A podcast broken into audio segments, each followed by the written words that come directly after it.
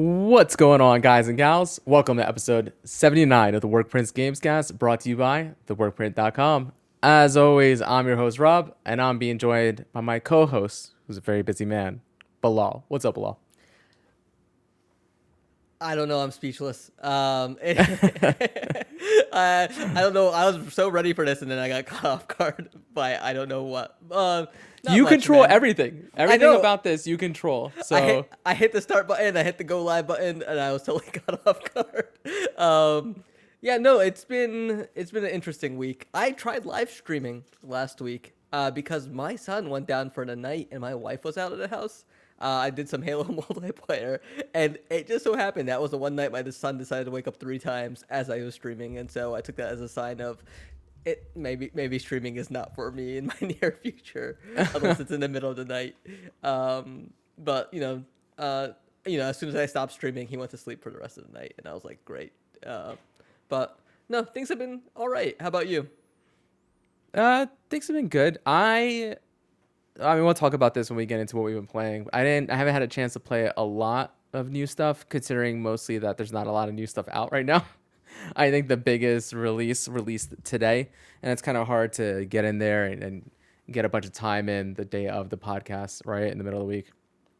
And so I had my aunt's fiftieth birthday party this past weekend, and I had to drive up to New Jersey, and so that took some time out of my gaming.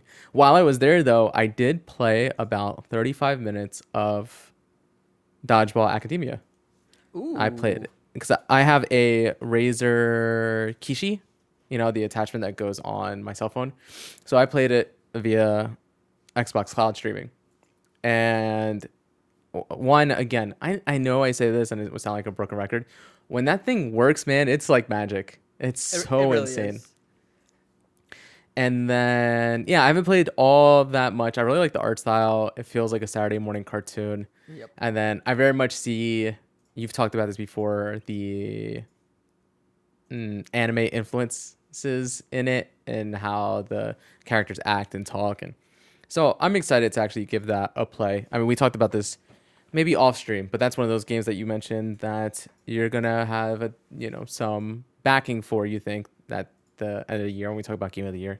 So that and Scarlet Nexus are the two games I feel like you're going to talk about. So those are the ones I'm trying to get through. Uh, yeah, I, I, on the other hand, have been looking at my backlog and been saying, you know, I should start Psychonauts two. I should finish Guardians of the Galaxy. I should probably start another one of these games that Rob has mentioned. And I'm getting absolutely nowhere with it when my son is just on a... on a site... Hey, I could probably game with him sitting behind me right now. Like, like if he was awake and he was playing there, I could probably sit here and play a game. But then he just, like, sits there and he coos, and I'm just like, I took this time off to spend time with him.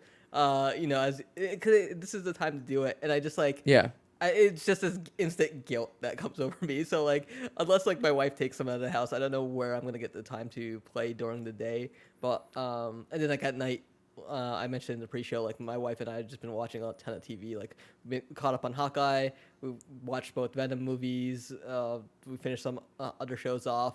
And so, you know, just trying to find that right balance of father, husband, uh, and gamer. And, like, I get to nine thirty at night, and I'm exhausted. Like, I, I, I, I went to bed at ten p.m. Uh, the last couple of nights, and I was like, ooh, eight hours of sleep, this feels great. and, and then you wake up, and you're still tired. Um, so I, I need – so, like, tonight – I've got this rockstar energy right here. I'm playing through that Halo campaign as much as I can, uh, sacrifice sleep where necessary.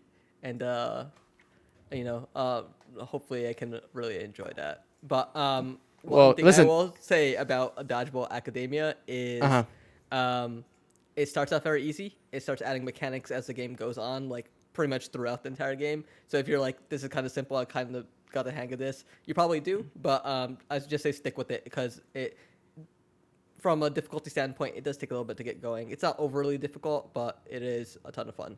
Uh, so uh, hopefully you can at least get a couple of chapters in, uh, you know, if you don't want to stick with it all the way through. Yeah, no, I mean, I think I'll I'll stick with it all the way through, honestly. Just you've praised it so much. And so far, it's very much up my alley as far as the art style is concerned and the, and the writing. I was going to say that just get ready, because that whole balancing, being a father, working, gaming, doing a podcast, streaming, like that's a never-ending struggle. Yeah. Uh, as far as when they're that little, you know, once they get a little bit older, what I used to do, and you know, you're a better man than me, but you know those, like, they're like rockers. They're like bassinets kind of, but they're mm. low to the ground, and they're like these little rockers, and you can like put your hand and give it a little. Oh, the I the, used baby, to, the baby Bjorns, the ones that are they bounced in. Yeah, and so yeah. like, well, the ones that yeah, just a little bit, you know. Yeah. And so what I used to do is I used to, you know, put my son down right in front of me, and have it facing me, and have my foot like on the edge while I was playing. And just looking at him, keep it, make sure he's still alive, still breathing every once in a while. He starts crying, give it a little rock, you know. You gotta learn a little multitasking, kind of like yeah. a drummer, essentially, where your hands and your, your feet are doing something different.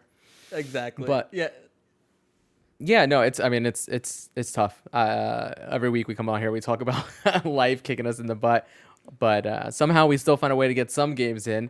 I I shouldn't say that I haven't played anything. I really just haven't played anything new and worth to talk about for the most part. I- I'm still falling back into Apex. I'm at like on the cusp of Platinum one, just trying to get to Diamond this split, mm. and then see, I don't know, maybe next split I'll try to go farther, try to get to Masters, stuff like that. I did dabble a little bit in that new Fortnite season. Oh, I is Spider-Man an early unlock on that? No, or? it's very it's a very late unlock oh. on the Battle Pass. And another thing is I, I get in there and I haven't played in, in months. Like I didn't play at all last season. I played a little bit the season before.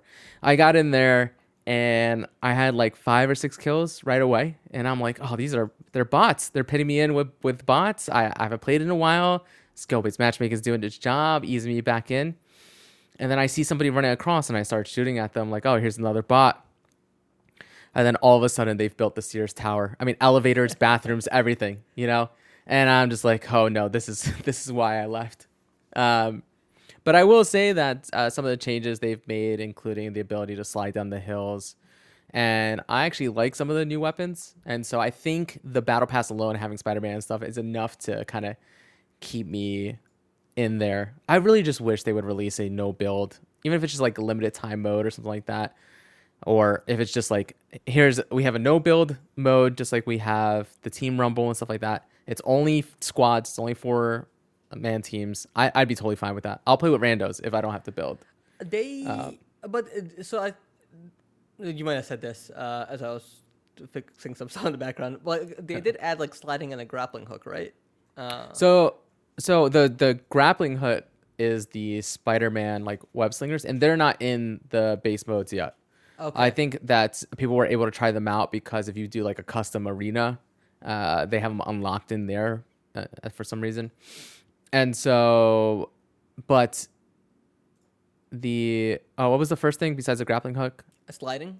Oh, sliding. Yeah, sliding's cool. Sliding's fun. It's not as fluid in my opinion as say like Apex is. Mm-hmm. Um I actually think the sliding feels very similar to kind of Halo, where I'm used to Apex slide, so Halo's took me a little bit to get used to, and you don't slide quite as far.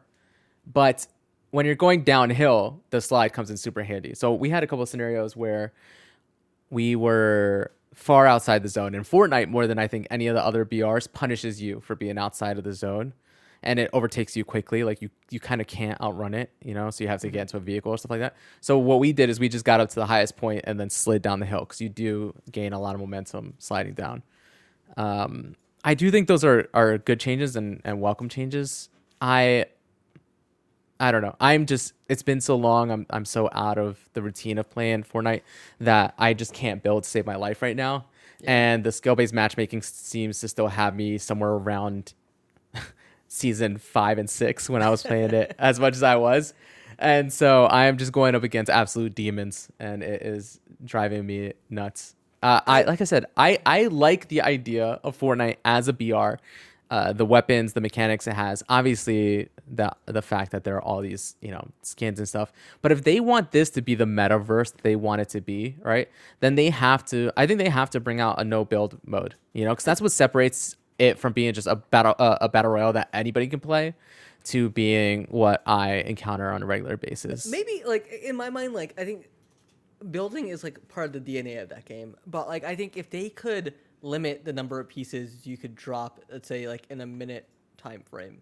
Uh, so they, I think they tried to do that. They tried to slow down, not the number of pieces, but they tried to slow down like the actual building speed and stuff mm-hmm. like that.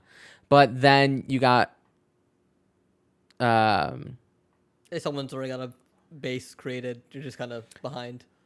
No, they got blowback. Sorry, I just blanked on the. They got oh. blowback from their dedicated fan base. That's why I'm saying I don't think they need to take building out. I think they just need to add in a mode that is a no build mode, you know, and then see what happens there and see where it goes from them. I bet you if they added in, I know for a fact that I have friends that would love to get into Fortnite and would play Fortnite just for the fact that they have disposable income and Fortnite has all these great characters and crossover I Ps in it now. I bought if all they those introduce Naruto skins. Yeah, if they if they introduced a no build mode, I guarantee you you would see new players coming in, you know, versus I understand that if you took building out completely, that alienates your hardcore and your competitive scene and stuff like that. I'm not I'm not talking about that, right? But I want people to have fun playing the way they want to play, but just give me a way to play the way I want to play, right? Uh, I think that is the next step for them in expanding Fortnite and growing it. I mean, like I said, if they want it to be this metaverse, you know, or the building block of their metaverse, then that, I think, is the next logical step. Uh, no, besides, I, I, I'm in agreement but, with you on that. Yeah. Besides that, the only two new games that I've actually touched have been Riders Republic, which I mentioned last week that I was getting in the mail. I was able to put in about an hour and forty-five minutes into that. It plays exactly how I want one of these games to play. All right. Mm-hmm. I think it is very like arcadey, and it actually has the option of having auto landing or manual landing. And if you set it to manual, you get more points. So you can kind of start off in auto and, and ease your way into then doing manual and having a more complicated control scheme. I understand that that game has a lot of sports in it, mm-hmm. right? It it's- tutorializes the bejesus out of that opening hour. That opening hour is a tutorial, and it is constantly taking the controls out of your hand by bringing up a tooltip up on the screen and just completely stopping you dead. You finish a race, and your character is just standing there, and you cannot move because it's bringing up another like tooltip and kind of easing you into it. And I just, I, I don't understand what they're doing. Like it, it honestly, it turned me off like very much to the point where I was considering just stopping playing because it was taking it out of my hand so much, you know? Mm-hmm. Uh, but I think I'm past, finally past. I am not, I don't think I'm finally past the tutorial section. It is just this open world, very Ubisoft, you know, they have a certain blueprint that they do for all their games. It very much is an open world, extreme sports game. And it's cool because you can switch between the different gear on the fly. So I'll be in the desert or forest biome of the map, and I'll be on a dirt bike, you know, and then I'll get over to the snow section and I'll get on a snowmobile, go to the top of the hill, then switch over to skis or snowboard to go down the hill. And and I am finding myself just turning the radio off, hitting on the Spotify app, and just exploring the map, finding a point that's far out that's already on my map, and just traveling there so I can uncover the rest of the map as well and the other different races and locations and stuff like that. And so I think it is just very much like Forza, a nice little wind down game at the end of the night, you know, if I'm just trying to relax and, and chill.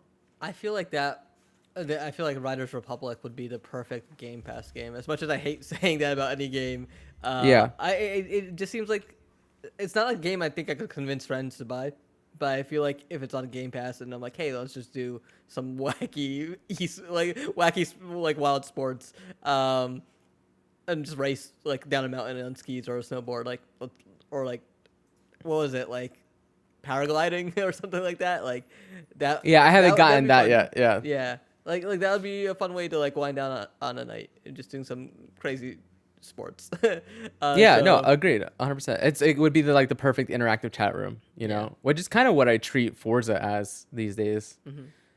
um and then fire be- up some more Forza. Yeah, one hundred percent. Besides that, I've also been playing, to no surprise, Halo Infinite, specifically that campaign released today. Unfortunately, that campaign released at one p.m. Eastern. So it's funny because when I was looking up the times, I was actually looking up the times with the intention of maybe, you know, visiting New Zealand. Oh, yes, uh, yes. To try to get in there early. And then I saw that it was a simultaneous worldwide launch. And I so it wasn't uh, launching here till one p.m. Yeah, I had to cancel my tickets to New Zealand, uh, as I yeah, normally do yeah. for most Microsoft launches. Yeah. And so I haven't got... Well, hmm. You said that you've played about a half hour or so of it so far? Yeah, and funny enough, I ran into... So I started it. My son went down yeah. for a nap. I started around two o'clock. I started playing through that first level. And I was going for the skull in that first level. It's like I hit on this like little lift. Uh, there's three of them. I went up the wrong lift. And uh, there's like a red field that's like instant death. So you just get raised into that. The game, for whatever reason, decided to save a checkpoint. On the lift? W- on the lift. So when I spawned, I can't go down, and I could only go up because of this lift. So I had to restart yeah. the mission. yeah. So um, I restarted it, made my way back through it. I'm playing on normal. Uh, I, I started on P C. Um, yeah. thirty eighty Ti, ma- max ultra graphics, fantastic performance, running into no issues of any kind. Uh, game is a looker uh, for sure. The game, yes. Yeah. Of uh, course, I'm I, playing on the Series X. Yeah. And I have it in quality mode. Yeah. And yeah, that's one of the things I texted to our, our buddy Matt, is that this game is, is pretty, man. It is. Hmm. It does sci-fi aesthetics the way I want sci-fi aesthetics to look, mm-hmm. right? Is I want them to look clean. You know, when I think of sci-fi, that's the kind of sci-fi I envision. Whereas I think a lot of modern games we get these days, they are, some of them are visually stunning in facial animation, like Far Cry six, for example, which I'm also playing a little bit. The facial capture and the actual character models are fantastic. The world itself from afar is beautiful, but it's also kind of muddy, right? And I think that's the one thing that Halo Infinite shines, is that it is very clean aesthetically across the board. Um, so you were saying you had rants, no performance issues. Yeah, it was it's just a very bad checkpoint. Um, the grunts speak so much. Uh, even the yes. even the even the brutes uh, and, and the I, and I love, the jackals. Yeah. Yeah, and I love how chatty they are. Um, one of my favorite things my uh, my buddy uh, mentioned to me. Uh, he's he's playing on Legendary from the get go. Uh, he said he said if you like highlight the Legendary. Um, what, what's the text? Uh, the text for Legendary, like for your difficulty. It says, oh, God, what was the exact text? It's something like, uh, you must really enjoy, like, jackal sn- uh, snipers, uh, something along that line. Yeah, uh, yeah. Yeah. And, That's uh, all. Uh, yeah, when yeah. I th- Recommended for fans of jackal snipers was uh, the exact yeah, description. That's um, hilarious, because that's always what I think of when I think of Legendary, is yeah. I'm going to get sniped over and over by jackals and just get yeah. super frustrated. Yeah. And, and, like, you know, we had, like, some... exposure to the tools in uh, multiplayer, but like having the grappling hook just at the ready in the campaign from the get-go is so much fun. You move around so quick. Every grunt I saw, I was just using the grappling hook on it, just oh, yeah. and beating them down.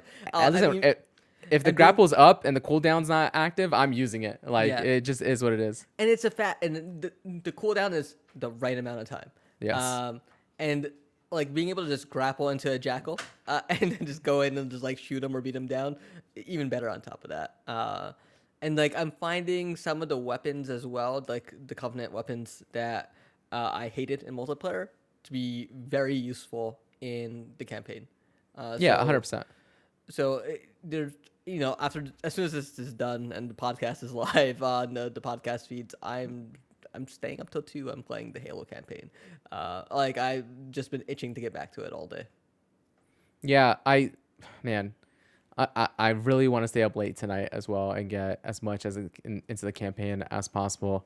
Uh, unfortunately, I have a client consult tomorrow morning, so I won't be up till two a.m. But I will be up fairly late tonight. I am a little bit farther than you. I think I am about an hour and a half, uh, maybe two hours into it. So I've already reached the surface. You haven't reached the surface yet, I'm assuming. No, not yet. Correct. Yeah. So I've already reached the surface, and uh, man, there are, I, don't get me wrong, I'm a huge, it's no secret, I'm a huge Halo fan, uh, a fanboy even.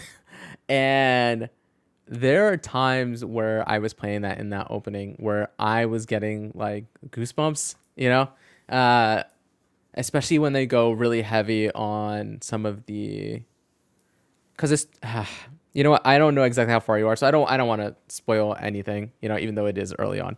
Uh, but there are times where he's almost remembering things from the past, you know, mm-hmm. and, and certain voice lines from certain people and stuff like that. And then they tackle a lot of the lore that isn't necessarily present in the Halo games themselves, but are outside of it, you know, S- stuff like the novel The Fall of Reach, right, where you actually learn about the Spartan program and everything that went into that. And there seeing them, a, I was gonna say there was a book they put out last year, Shadow of Reach, where they, I think, where Master Chief goes back to Reach and mm-hmm. uh, to grab some info. I don't know. I, I never got around yeah. to reading it or a synopsis of like what happens in it, but it's it's cool that I think that they're like referencing back to that. Um, so yeah, I mean, I I absolutely love it so far. I it I only got to play a couple hours because you know I had to family stuff. You know I had to do stuff. Um, but since I put it down, it's all I've been thinking about. You know, and granted today's launch day and stuff like that, but this is very much a situation where this is the game I'm going to be playing for the foreseeable future, um, until I beat this campaign. Like I anticipate by the end of this weekend at the latest, I will have finished this campaign. And yeah. so I'm, I'm really, really excited. And like you said, I think it was a good that we got our hands on the multiplayer early. So we did get our hands on some of the tools, the grappling hook included, and even some of those weapons. And you're one hundred percent right. Things like the Ravager are way better in the campaign than they are in multiplayer. That uh, Pulse Carbine also much better than it is in the multiplayer because the A I doesn't move the same way a human does, right? I think that has a lot to do with it.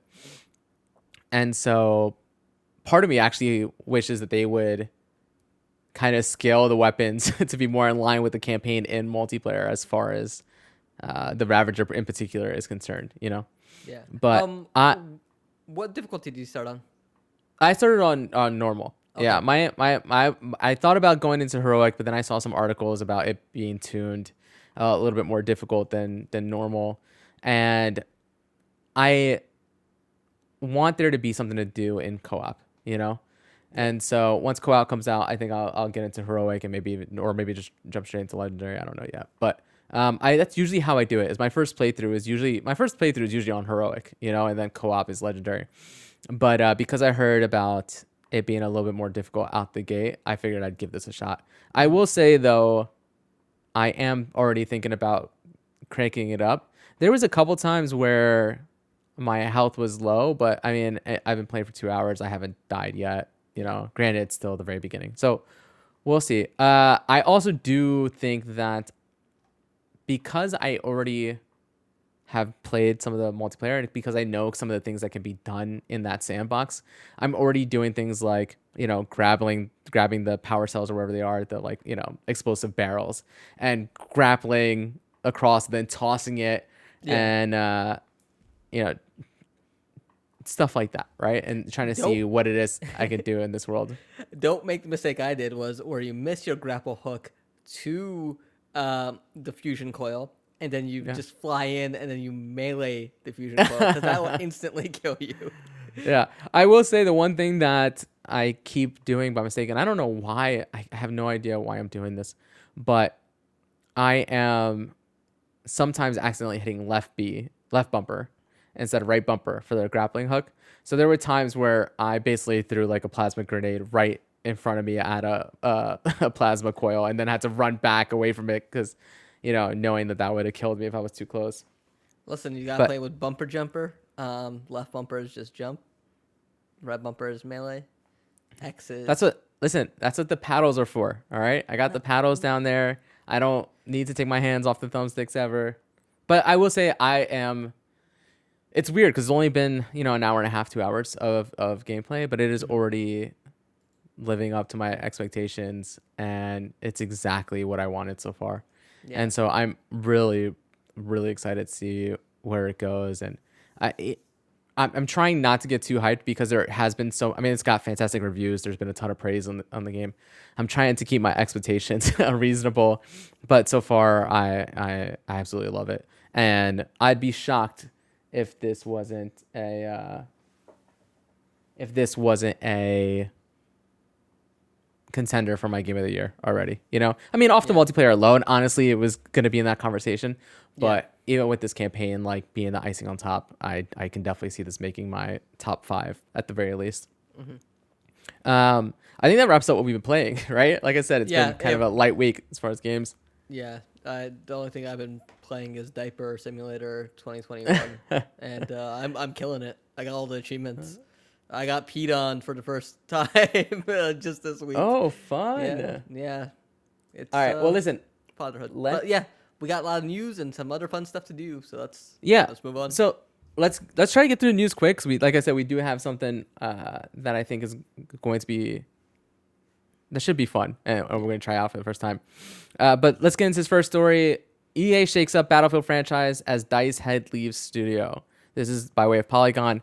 Respawn co-founder Vince Zampella takes over franchise, plans connected Battlefield universe. So just weeks after the troubled launch of Battlefield twenty forty-two, Vince Zampella, co-founder Apex Legends and Titanfall developer Respawn Entertainment, will oversee the Battlefield franchise going forward. And Marcus Lehto, co-creator of Halo, head of a new E A development studio, will helm efforts to bring world building and narrative into Battlefield, according to a new report from GameSpot. Now, we already knew that Vince Zampella was kind of leaving his position over at Respawn to kind of oversee DICE, um, or oversee a new DICE studio, or or DICE as a whole. I don't remember exactly what the, the move over. So, I mean, it kind of makes sense that he is now overseeing the entire Battlefield franchise going forward. He is kind of the Midas of video game development these days, right? I mean, everything he touches yeah. is gold. You know, as far as first-person shooters are concerned. I mean, this is the guy who helped bring you, you know, the original Modern Warfare, or Call of Duty four Modern Warfare, and, and, and Modern, Modern Warfare, Warfare two. two. Yeah. Yeah. And so, and then, of course, Titanfall and, and Apex, like, everything Respawn touches, everything he touches is, is gold. And so it makes a ton of sense when you have this storied franchise like Battlefield that is in this position where it just hasn't, it needs a shakeup of sorts, honestly. Um, and with the launch that it's having, it, it makes a, a ton of sense that they would shake things up. Um, Oscar Gabrielson, general manager of Battlefield developer DICE, is also leaving that studio after nearly a decade at the company. Um, he described leaving DICE as one of the hardest decisions of my of his life. Now, as far as uh, the connected universe, E A also told GameSpot it's working towards a connected Battlefield universe at a variety of studios, including DICE, um, Battlefield Portal developer Ripple Effect, Marcus Lehto's new unnamed Seattle-based studio, and Industrial Toys, the Alex Seropian-led studio working on a Battlefield mobile game. Zampella told GameSpot that E A and its Battlefield-focused studios will continue to evolve and grow Battlefield twenty forty-two and explore new kinds of experience and business models. Um, in the immediate future, though, the focus is going to be on improving Battlefield twenty forty-two. Which, uh, from what I last heard, they put out a series of patch notes that have not come out yet for that game. They're like, these are the patch notes that are going to hit now, and then this wave and that wave. It's, it's kind of uh, just delay. I mean, it's a game. mess. Just delay game, yeah, your game. Listen, they had already delayed it by a month or whatever it was. That's that that game's that game's a mess. I, I think that game fundamentally needs a change. I mean, there are. I've said this before. Everything that you would want out of a Battlefield, like those Battlefield moments, these grand scale battles and stuff like that, I am getting little snippets of that in Halo's big big team battle. You know, like, I think that, I mean, I've talked about this in the past. I do think that that game just needs a, a shakeup, right? I think that there needs to be a, a just, I don't, I don't even, I don't even know how you fix it, honestly. I just had such a dull time playing Battlefield twenty forty-two that I, I, I mean, I just, I don't know what they do. You know, I don't know how, I don't know how you double down on having this connected universe and stuff like that. So with uh, the launch that they had, did you mention the hero shooter they're working on. So that uh, that's one of the rumors that's coming out, that like DICE is working on a Battlefield hero shooter. So I think we're going to be seeing. So I don't know how you make that interesting in the Battlefield universe. yeah, I mean, uh, yeah. I, the thing is, here's the funny thing is that I've actually enjoyed Battlefield's last couple of campaigns, right? When they were doing the vignettes and stuff like that. Uh, it's just the multiplayer that has been an, uh, a bummer to me. So I think there are so many things that Battlefield does right. I mean, I think audio design being one, and it's not just, it's not Battlefield necessarily, it's DICE in particular, uh, audio design. I do think that the guns, I think that they feel, hmm. I think that they're fun to shoot, but they're not satisfying to shoot, if that makes sense, right? Like, the, as far as Battlefield twenty forty-two, I, it, I, and granted, I'm early on, I don't have a lot of attachments. It was just taking forever to keep people down, you know? Which maybe makes it become a game where all the best players are just using snipers, you know? And you're trying to get across the map, and you're just getting sniped out of nowhere. And I just maybe going to the sixty-four on sixty-four was also doing a disservice to that game, you know. Maybe keeping it at thirty-two on thirty-two and encouraging smaller maps with more teamwork is actually the way to go, and, and try to focus the franchise in a little bit more. Yeah. Because that was another thing, is that granted, I'm playing with, you know, sixty-three other randos on my team, but people are getting knocked in that game, and if it's not me getting them up, nobody's getting up, right? And so even there were times where, because people know this, I saw a teammate get knocked down, I was going over to get them, and they're immediately, like, you know, giving up so that they can just respawn. Um, I don't know. I, I trust Vince Zampella, yeah. and, and I'm excited to see what, what comes of this, if if anything. Yeah, I mean, Battlefield is such a storied franchise that it would suck to see it go, because it did, it did these big battles, like in three, uh, and I think, um, what was the one, nineteen forty-two? Uh, like I did those big battles, I did them really well, uh, and those Bad Company games, like people love those stories. Oh yeah, yeah, and it's just I like mean, what what happened to that franchise? Like bring it back. No, it's funny because I think the most popular portion of Battlefield twenty forty-two is their portal mode, which mm-hmm. allows players to create their own game types, and people are just going in there and playing the game types that have the Bad Company or the uh, or Battlefield three style weapons and operatives and stuff. And stuff like that. And so that should just go to show you, like, you know, this is your fan base. This is what they're telling you that they want. You know, it's kind of similar to Halo's fan base wanting a return to form, and Halo basically saying, or three forty-three basically saying, here, this is classic Halo. Halo. This is classic Halo in the year twenty twenty-one, right? Should, With should, twenty twenty-one sensibilities. Yeah. Should we just jump over Uh-oh. to this story then? Yeah, I mean, might as well, right? Uh, yeah. So three forty-three has been very open and communicative with the fans. They hear us and they know what it is that we want, right? And so um, the community manager came out and talked about something that I think we've talked about, maybe not on the podcast, but definitely while we've been playing, and that's playlists. Right now in the Halo Infinite multiplayer, you can only go into quick play, big team battle, or ranked. And then it's just a variety of the different game modes, where in the past, Halo was very... it was much more segmented, right? Where you can go in and just play the Slayer playlist. You could just play the Capture the Flag playlist. There was SWAT. There was, you know, all these different playlists that you can go into. And so they came out and said, let's talk about Halo Infinite. And this is a tweet over on the community manager's Twitter. Let's talk about Halo Infinite playlists. We've been reading your feedback, and we're working on plans to add Fiesta, Tactical Slayer, which is SWAT, and Free For All playlists as we speak. They won't land by December eighth, which is today, the launch of the campaign. But the team is pushing to get them in before the end of the year.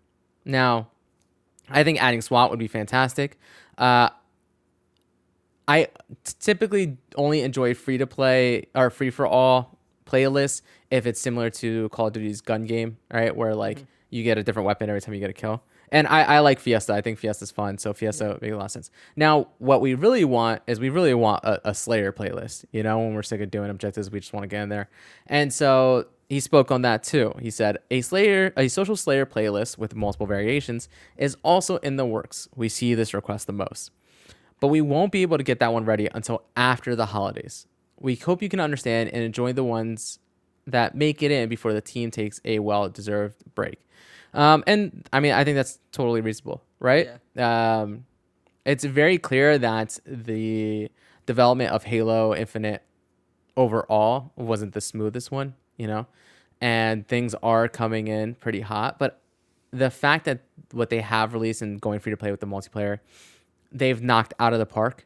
You know, I mean, there's nothing fundamentally gameplay wise that I think needs to be changed right now. Maybe some yeah. balancing of some weapons, you know, but uh, and so the idea that they're being open and honest and say, hey, yeah, we're here, we're going to do this. Uh, but we just launched a massive game that we were working on for a long time, and we're going to take a little bit of a break. And then once we come back from our break, we'll we'll get back into it. I, I think that's totally reasonable, and I, I'm excited for that. You know, I, I think part of the frustration and uh, this weekend kind of led to a boiling point where the Halo subreddit uh, was actually put on lockdown over the weekend because, uh, uh, yeah, the situation there got cut out of hand.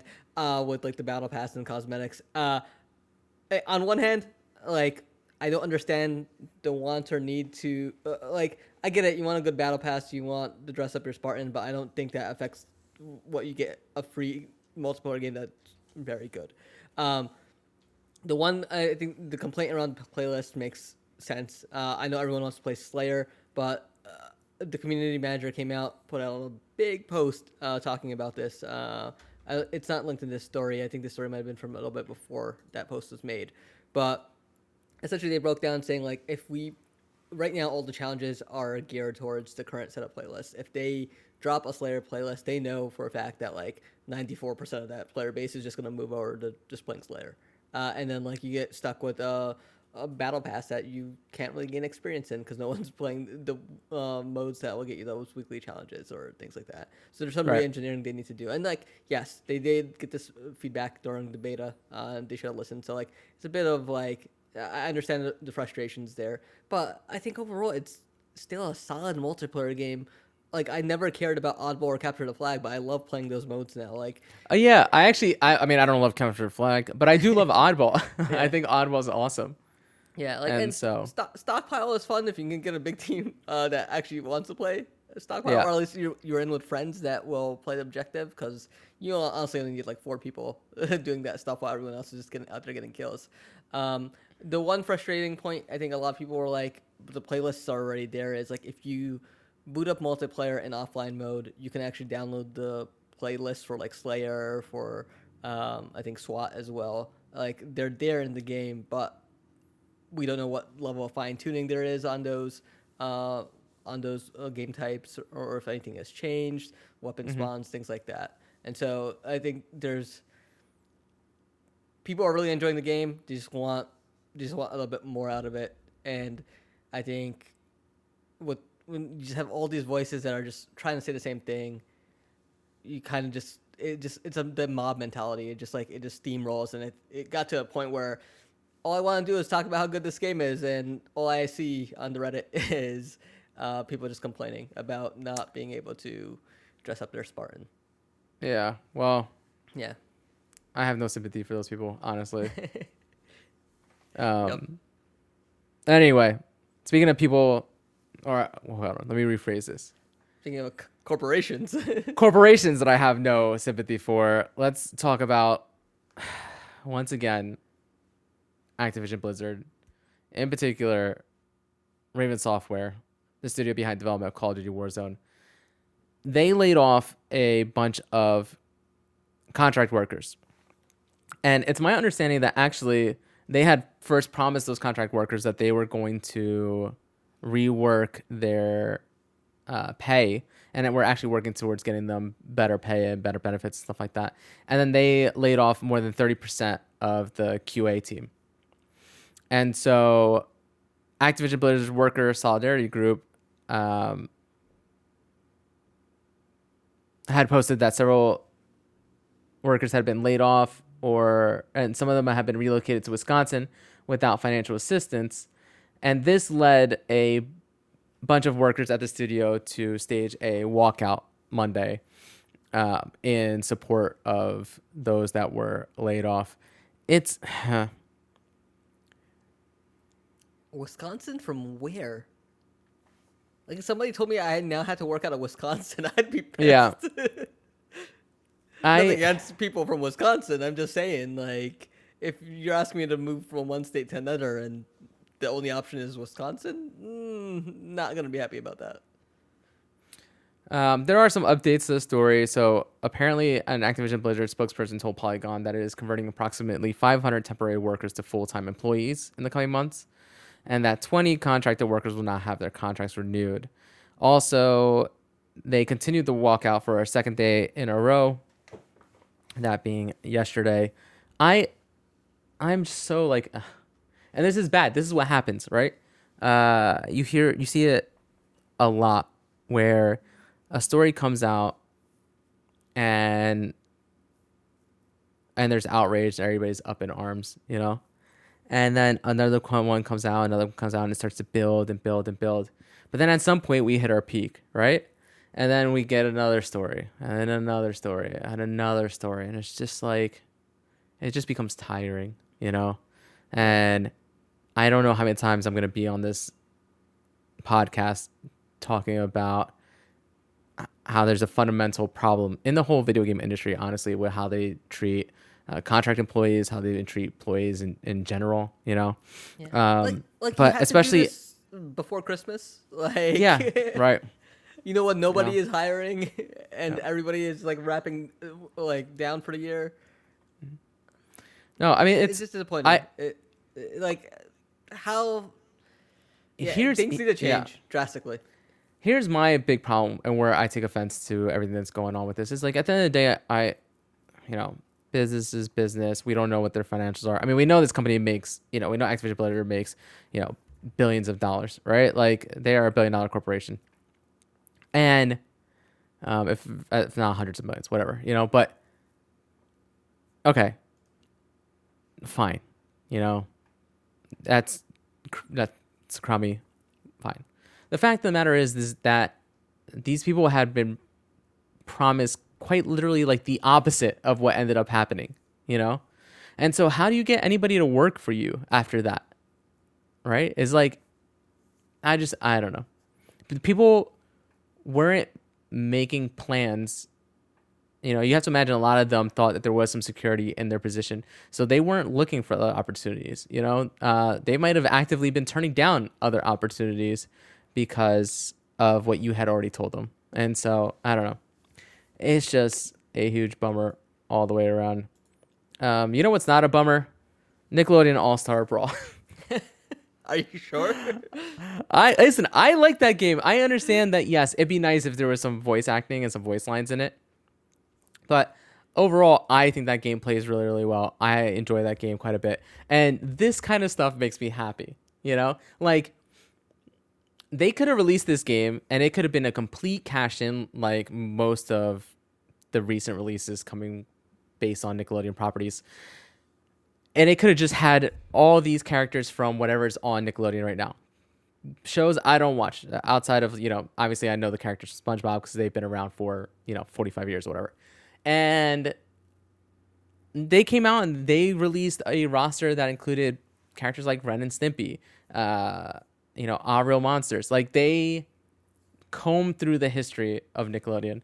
And now they're, they've announced that they're releasing Garfield as a playable amazing. fighter. He looks amazing. Like, absolutely fantastic. They did, they did such a good job with him. There's like Lasagna, there's Pokey yeah. the Bear.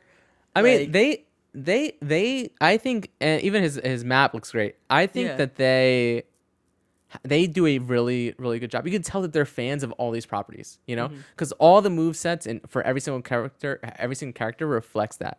And so seeing them release Garfield and seeing kind of the fact that, you know, they are willing to pluck from all these different properties and stuff like that, like, it makes me excited for, you know, what's coming next. I wish we got more of a roadmap. You know, I wish we knew a little bit more. Obviously, I think Garfield was actually already kind of leaked because of the data mining and stuff like that. Um, but, you know, and this goes, this probably lends credence to the fact that some of those other characters we talked about before are probably going to end up coming. And if that's the case, I am very, very excited. You know, um, I do. They did say they are working on adding voice chat, uh, not voice chat, sorry, voice lines to the game. And so I do think that is the one thing that makes the game feel a little bit sterile, is them not having that. Yeah. Um, but hey, I'm I'm excited to play some more of this. And actually, it's, I have you know family coming for Christmas, and my plan is is to pit the Xbox on the projector and and play some Nickelodeon All-Star Brawl with my siblings and my nieces and nephews, you know, on the big screen. All right. Speaking of D L C, G T A Online's next update stars Doctor Dre and G T A five's Franklin. Grand Theft Auto Online will also get new music from Doctor Dre. Now, we already knew this, right? Because it was Snoop Dogg at some point had been talking about how Doctor Dre ha- was working on new music for Grand Theft Auto. And he actually might have said that he was working on music for the next Grand Theft Auto or the new Grand Theft Auto.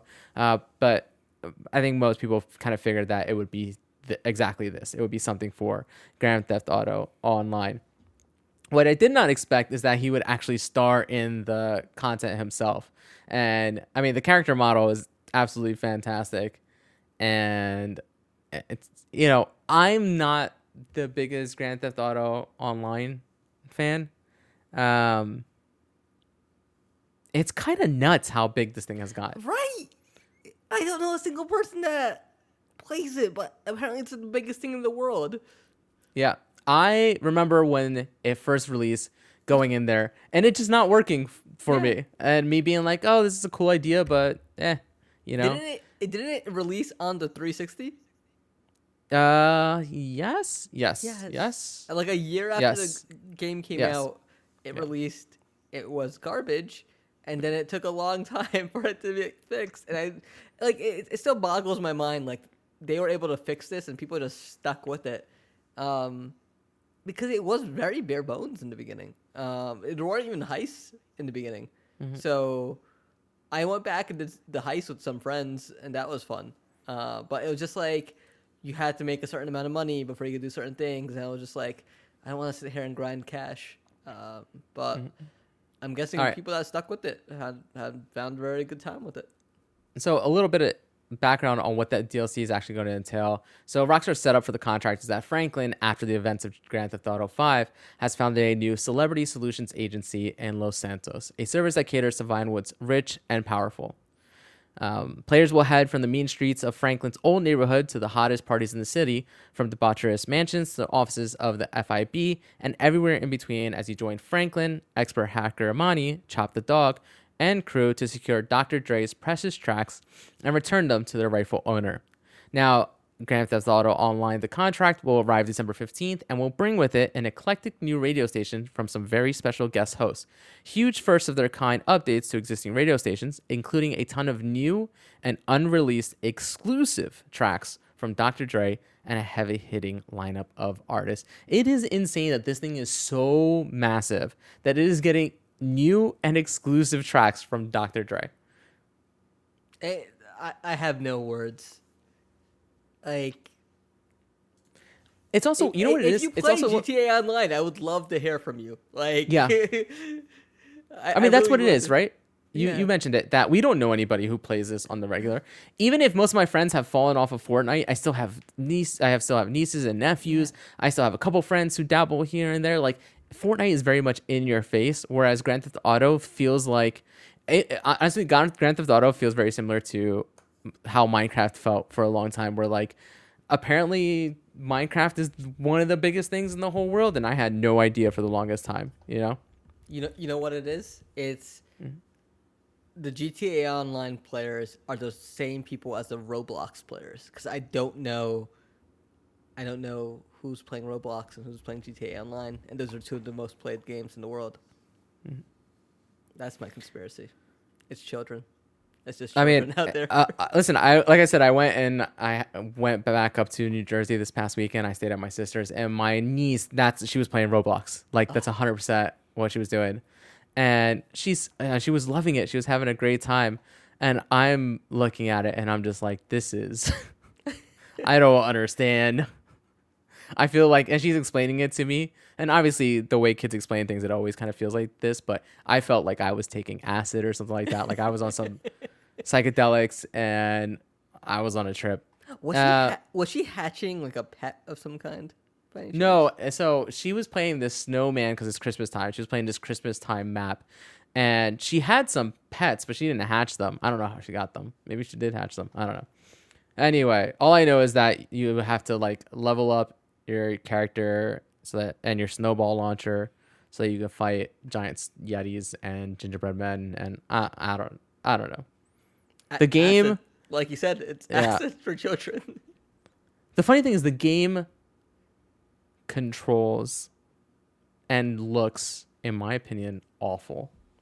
Like, uh, I don't, I don't, I mean, it was one thing when like kids, you know, it was mostly just like, oh, kids are playing this on a touchscreen. They're playing it. I know that's insane. It's right? insane. Roblox. That it's been out s- since two thousand six. Yeah. I started college in two thousand six.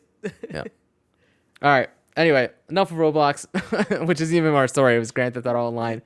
On to the next piece of news. This one I find is very interesting, but I don't want to spend a lot of time on it.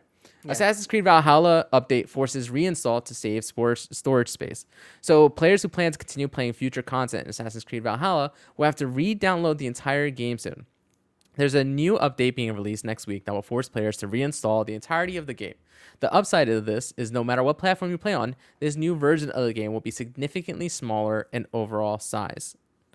Um, just how smaller depends on the console. The Xbox Series X will, users will save the most amount of space re- re-downloading the game, with the new version being forty-four gigs smaller. That is a ton That's of huge. Space smaller. That's massive. Have we ever seen anything like this where a game...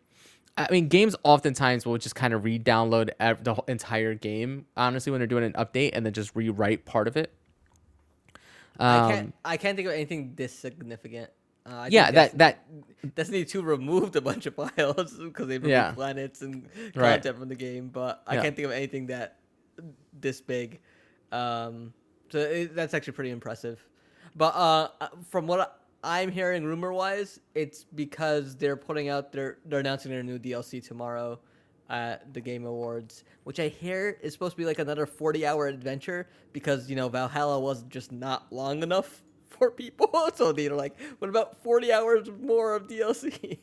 I mean, they, that's funny because they're like, oh, we're releasing an Assassin's Creed every two years, not every year. Yeah. And then they release a forty-hour D L C. It's like, come on, man. That's another yeah. Assassin's Creed. That is. Um, all right. Next bit of news, not surprising.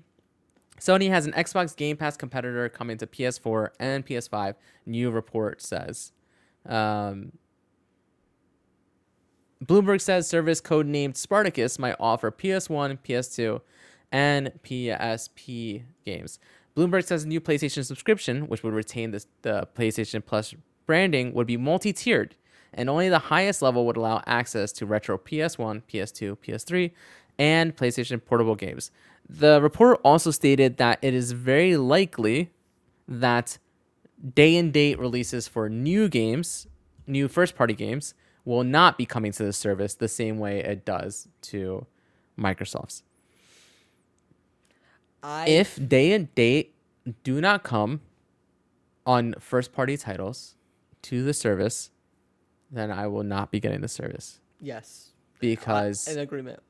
It's in in it really is. I I understand they are basically trying to say, "Hey, we have PlayStation Now." I have to imagine. There's not enough exposure for PlayStation Now because they're not seeing the numbers and the engagement that they're hoping to see.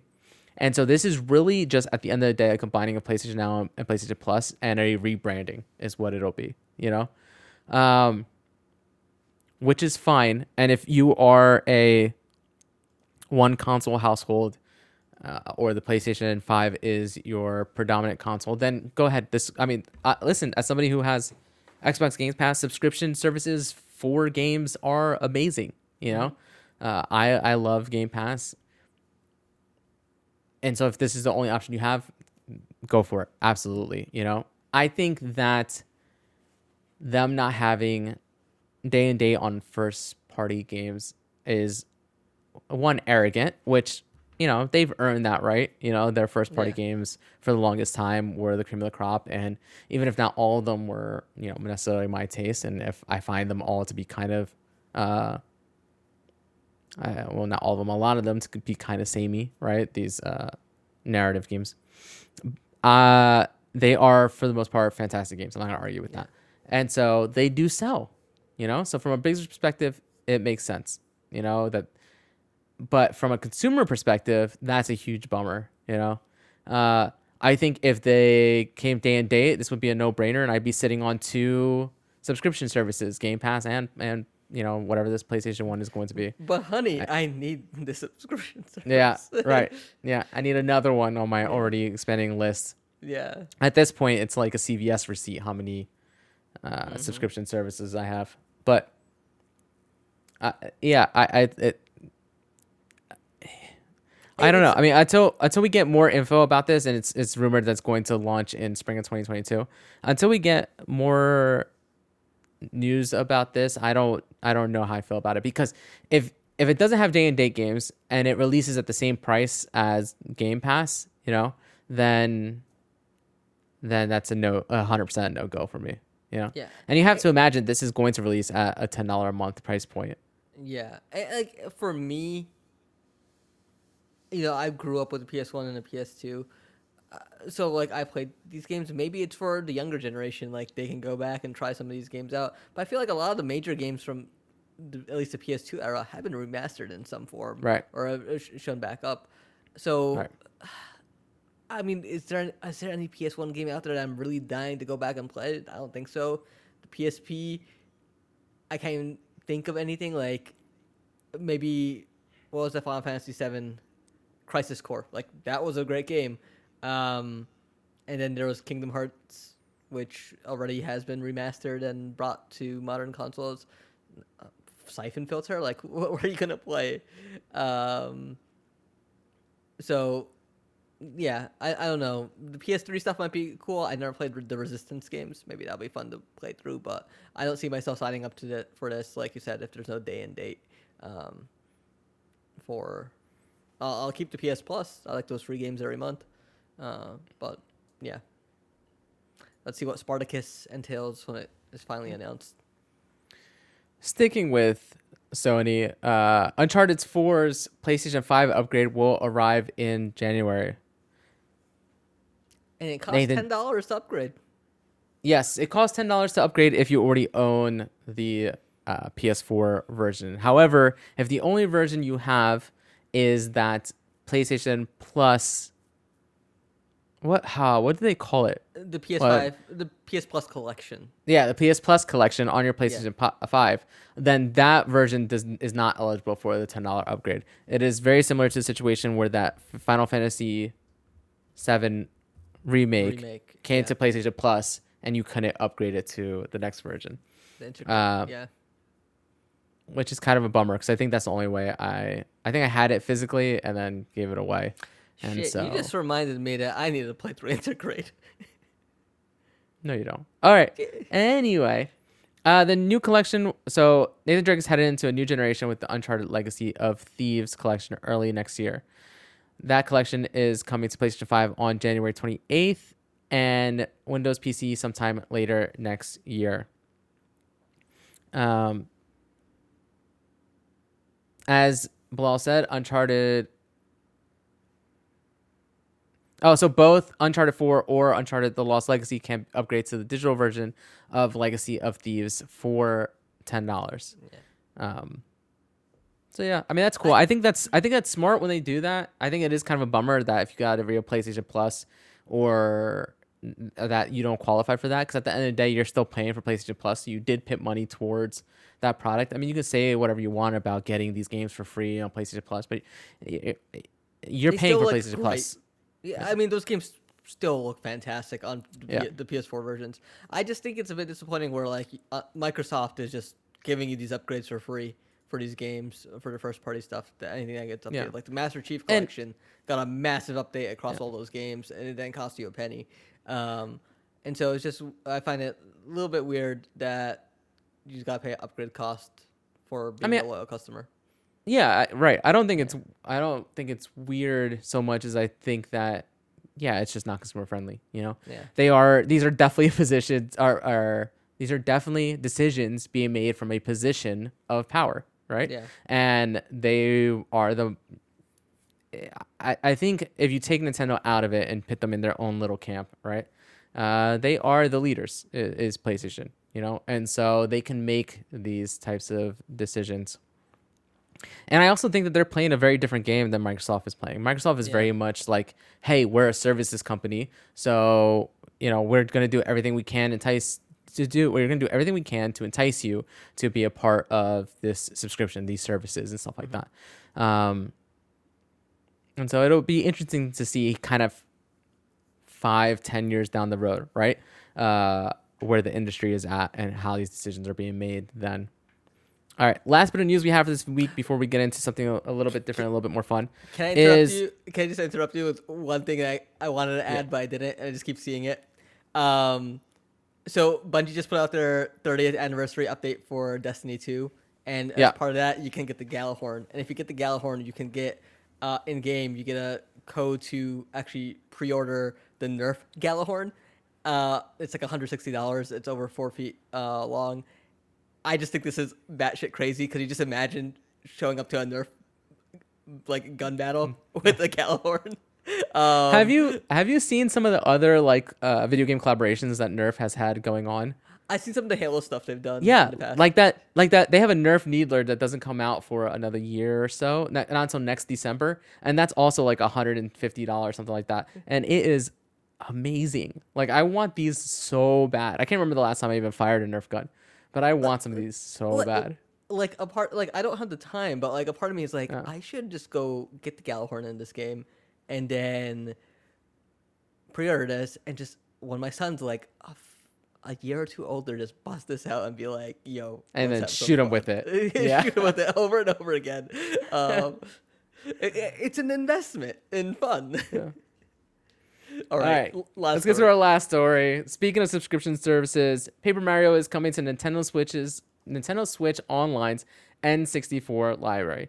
Nintendo Switch Online expansion pack subscribers get it December tenth. I, um, there's really so nothing. There's really nothing more to add to this story. Yeah. Uh, I mean, look, we've talked about this before. I still don't think that the value is there it's for not. the expansion pack. But you are right. When I see stuff like this, a bit of nostalgia kicks in, you know? And, I mean, it's been said before, Nintendo better than any other company because of the art style of their first-party games. Their games have held up a, a lot better than other companies.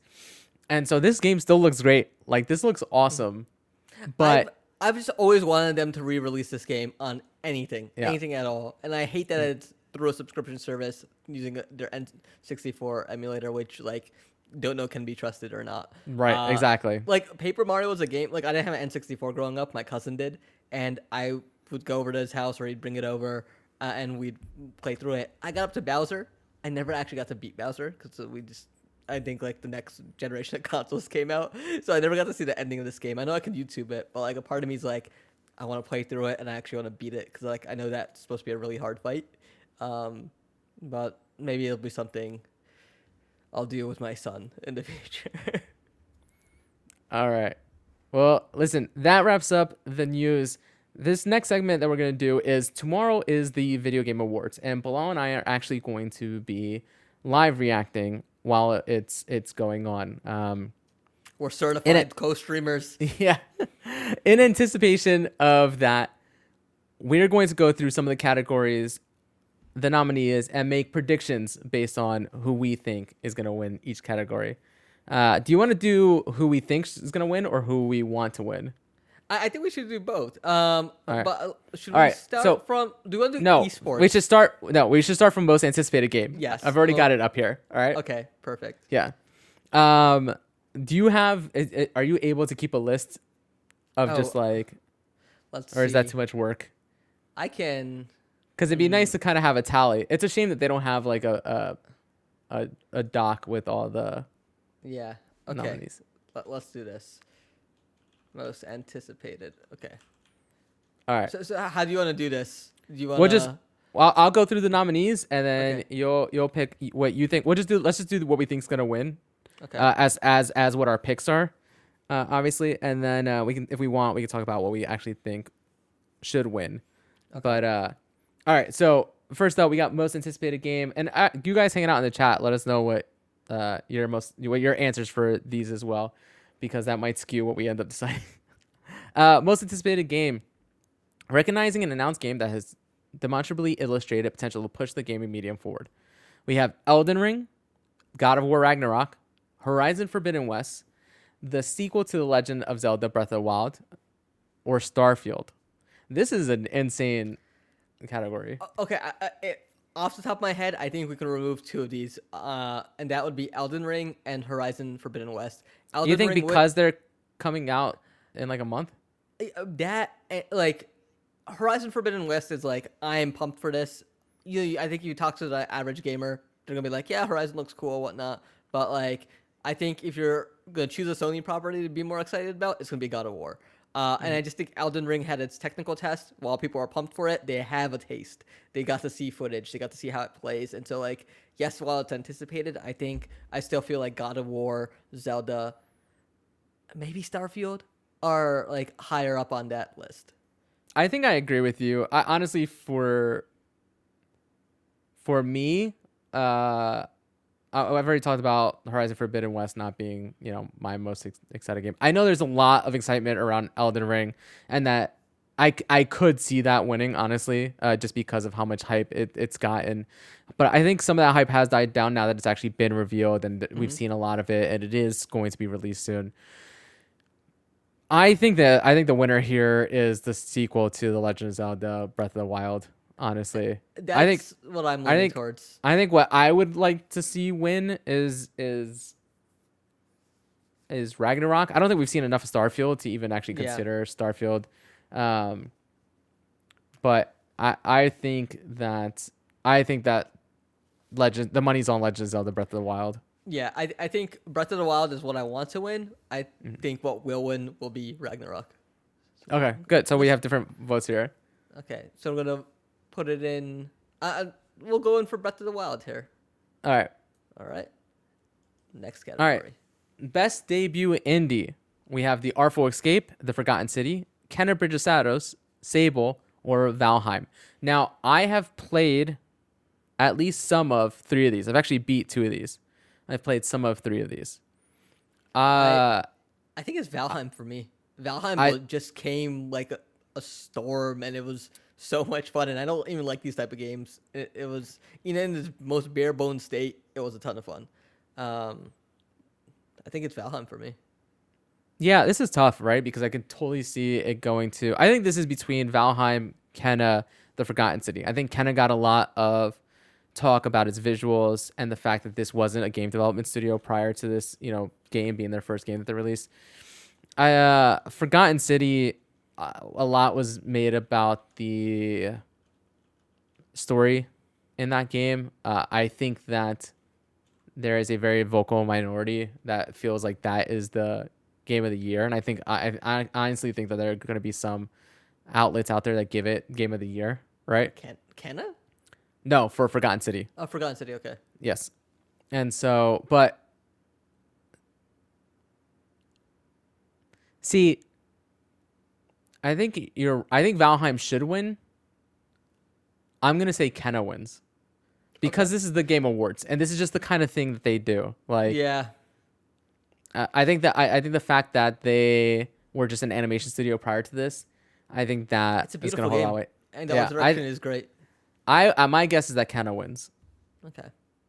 So, okay, let's go with Kenna. We'll put Kenna down for this. I, I agree with you on this. I think Kenna will end up winning this one. Uh, I can skip over Content Creator of the Year because I do um, not. We know who this is. It's uh, the Work Prince, Rob and Bilal. yeah, yeah, right. It's a, it's a write-in, uh, guys. Yeah. All right. Best multiplayer.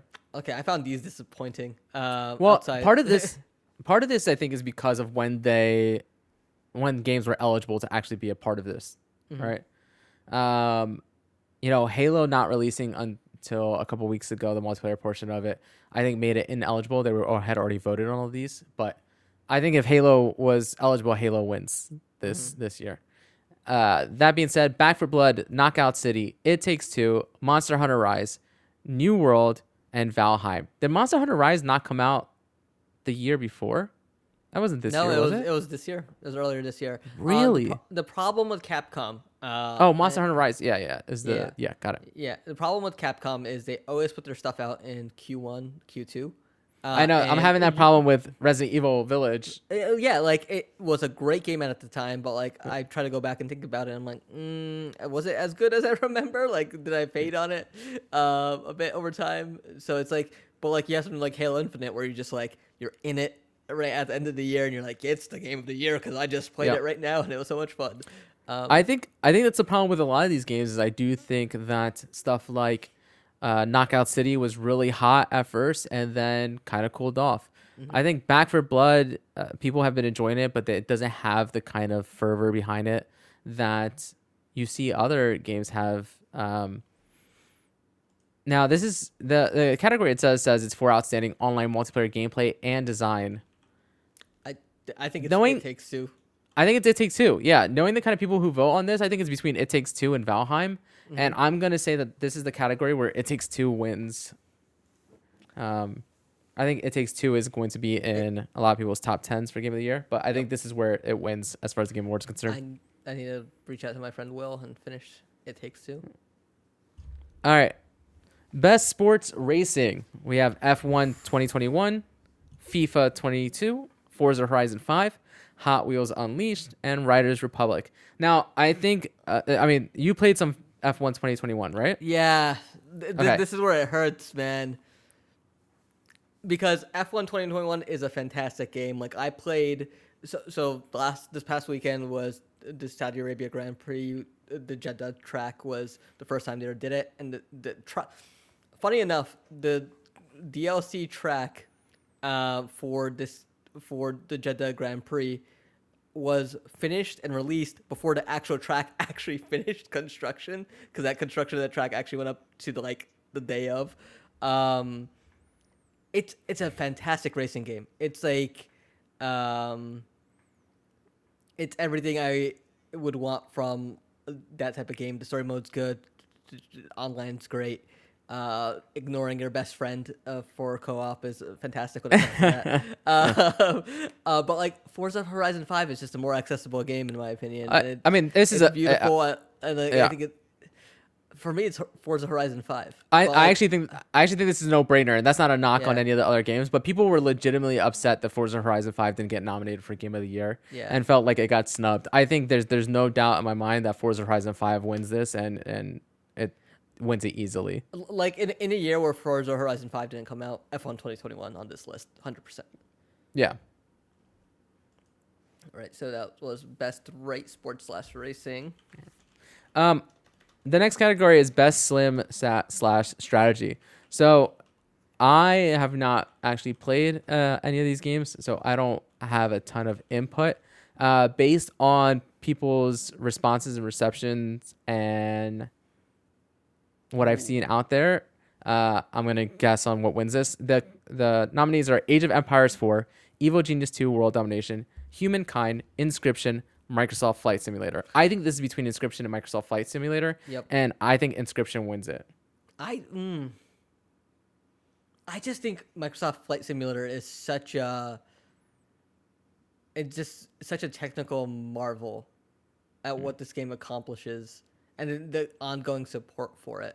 Mm-hmm. I feel like Inscription is like the, the the niche pick here. Like the people that did play it love it, but I feel like more people probably got their hands on with Microsoft Flight Simulator. All right, let's go. We'll put in our vote for Microsoft Flight Simulator here, okay. and then but we'll remember while it's going on that I said Inscription, so we can see which one of us would have been right. Best sim slash strategy. Okay. So that's Flight Simulator. Okay. All right. Next one. Best family game. This one we have tough. It Takes Two, Mario Party Superstars, New Pokemon Snap, Super Mario World three D World, and Bowser's Fury, WarioWare, Get It Together. Four of these games I want to point out are Nintendo Switch exclusives. I played the entire It Takes Two with my son. So for me, that's the best family game. However, that being said, I have played a ton of Mario Party Superstars with my daughter. I think that I don't know I, who wins this. So in my mind, it's not Pokemon Snap. It's, it's not, not Pokemon Wario Snap. WarioWare. Right. Super Mario three D World already came out. I, I think you know you, you vote for it. You say that, and I think it, uh, but I think it wins. I I'm leaning towards Superstars, but I think It Takes Two deserves it. I think It Takes Two deserves it. I mean, you think Superstars wins it, considering that it's really just a collection of their past boards and games? People love I mean, Mario Party as a family game. All right, you could pick. Go ahead. Go. Let's. Uh, we'll vote. Uh, you think it. it's? You think it's Mario three D World? I think it's Mario three D World. Okay, I think that's I'll, what wins this category. I'll, I'll give I'll give you this one because All right. I got the same strategy one. So let's. Uh, okay. I mean, I agree. I would I would much rather see It Takes Two or Mario Party Superstars win this, but I yeah. think three D World wins it and Bowser's Fury. All right, Mario. Best fighting game. Okay. All right. I, I, I have a clear game. winner on this one. So there's the Demon Slayer. No. There's Guilty Gear Strive. Mm-hmm. Melty Blood Type Lumina. Nickelodeon All-Star Brawl. Virtua Fighter five Ultimate Showdown. I think this is between Guilty Gear Strive and Melty Blood Type Lumina. Lum- I think Lumina. It's Guilty Gear. It's uh, I've I've dabbled. Uh, I played a few hours of Guilty Gear Strive. It's just gorgeous. The systems are fantastic. The tutorials yeah. are great. Um, I I I haven't heard of Melty Blood. Uh, I've I mean so Melty Blood is a little bit more niche and and it is very much like. I think the problem is remembering who's voting for this stuff and yeah. that these outlets are, and. I am going to say let's do Guilty Gear. I think you're right. Okay. I think Guilty Gear Strive wins this category. But I would not be surprised if Melty Blood won it. I will say that. All right. Best role-playing game.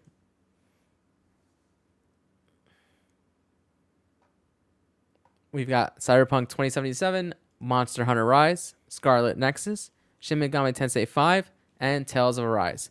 I'll go with whatever you tell me, Bilal.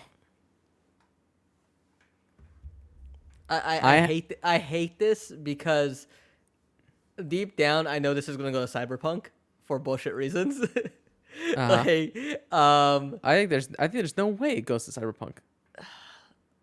I, hmm. well, okay, it is press voting, so yeah.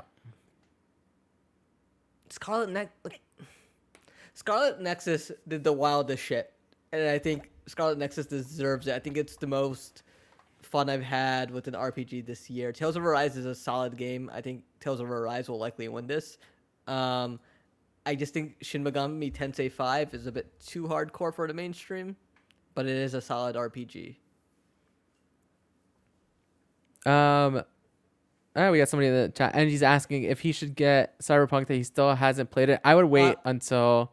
Their well, next he's gonna, big patch. Yeah, if I would wait on, until if their it's, next big patch. If it's on sale, grab it, uh, and then just wait till their next big patch drops, that, mm-hmm. uh, and then go play it. Like, on P C, I mean, it was fine. I played it on Yeah, that's long. what I'm saying. I enjoyed and it. that's where yeah. that's where he'll be playing, right? He'll be playing it on yeah. P C, and I think they yeah. fixed that version for the most part. So yeah.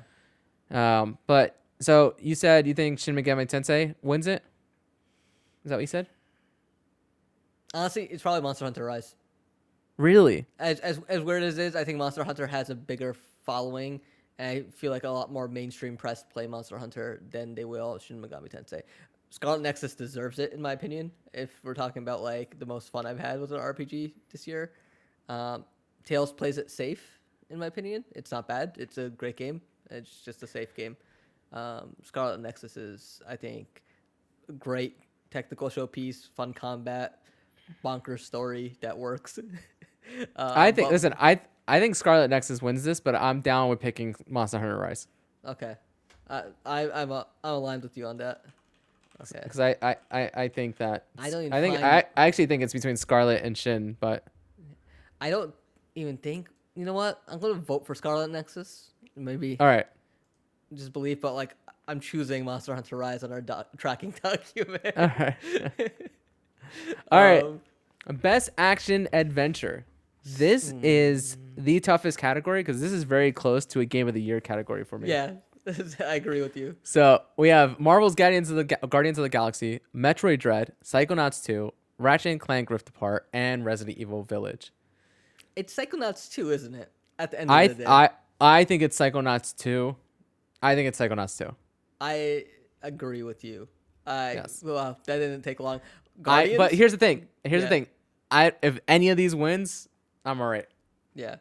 I think I think actually of this list, the one I would not want to win is, is Metroid Ratchet. Dread. Oh. No, it's Metroid Dread. I think it was Ratchet for me. No. Um, but I, I think this is Psychonauts two. I think oh. this is easy. I, actually. But also because I, I think that's that's in my top three for Game of the Year.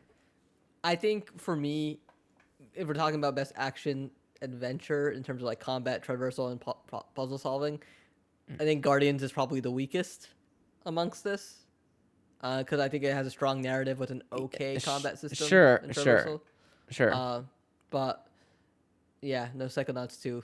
I agree with you. Yeah, I would go into more detail on Psychonauts two, but I want to save all my thoughts for mm-hmm. our personal Game of the Year at the end of the year. Uh, best action game: Ooh. Back Back four Blood, Chivalry two, Deathloop, Far Cry six, Returnal. So for me, this is very much a competition between Deathloop and Returnal. Yes. Uh, while I do think Back four Blood was a great time, I don't think it holds a can. I think and Back four Blood is the third place one in my opinion. Mm-hmm. I think it comes down to being between Deathloop and Returnal. At the end of the day, for me, it Deathloop wins this. Uh, I want Deathloop to win it, and I think Deathloop wins this.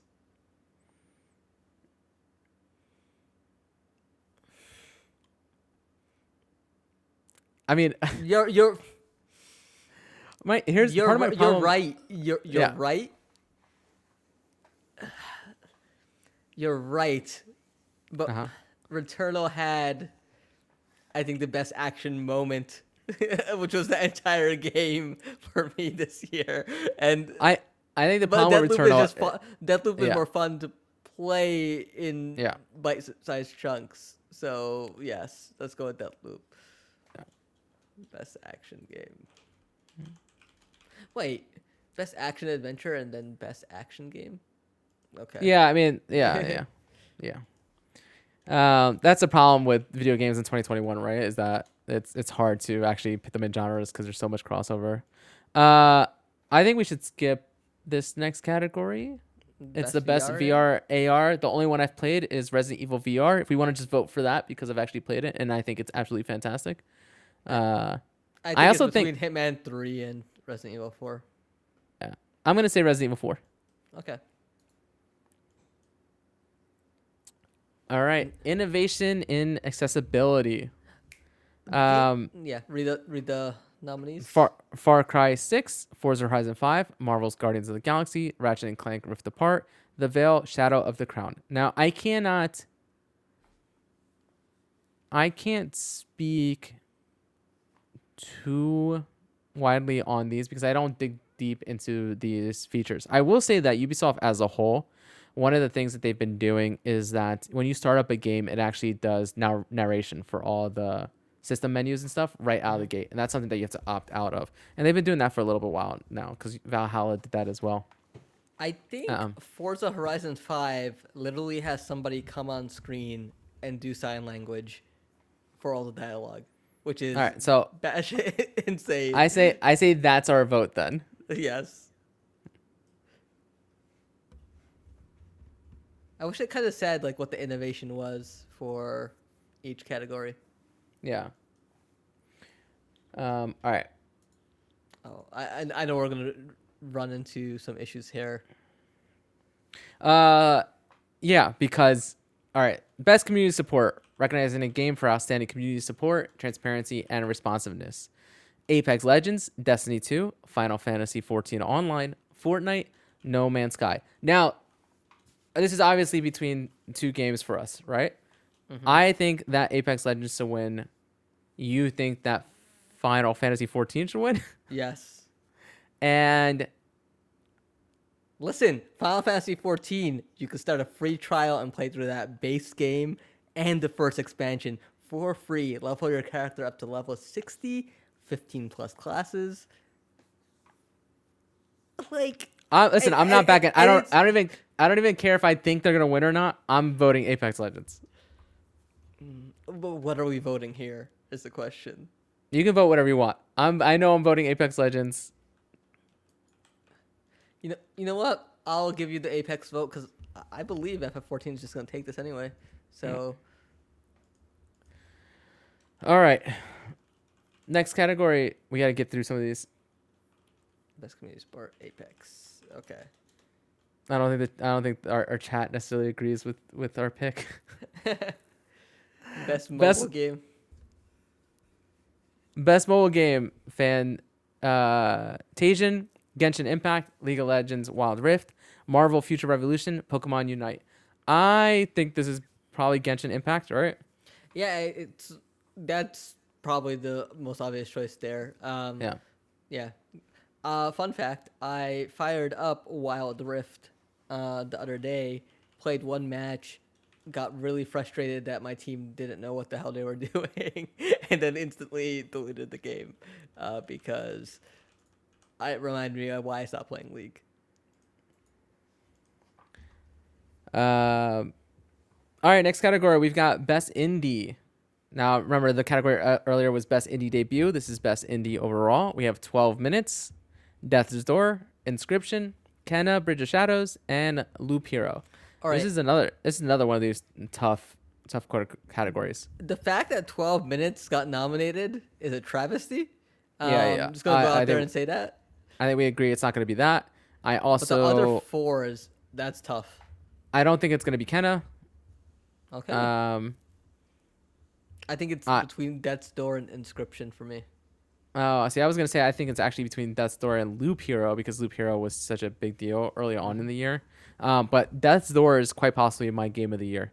And so I think it's Death's Door. Okay. I'm, I'm down for Death's Door.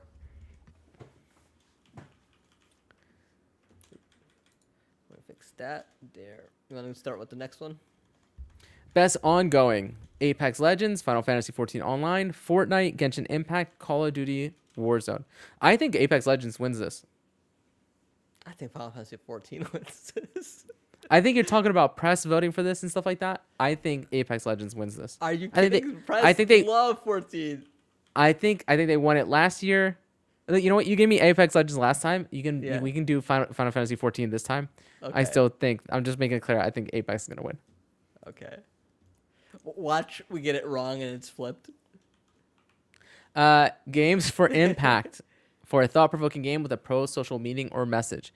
Before Your Eyes, Boyfriend Dungeon, Chicory, A Colorful Tale, Life is Strange, Two Colors, No Longer Home.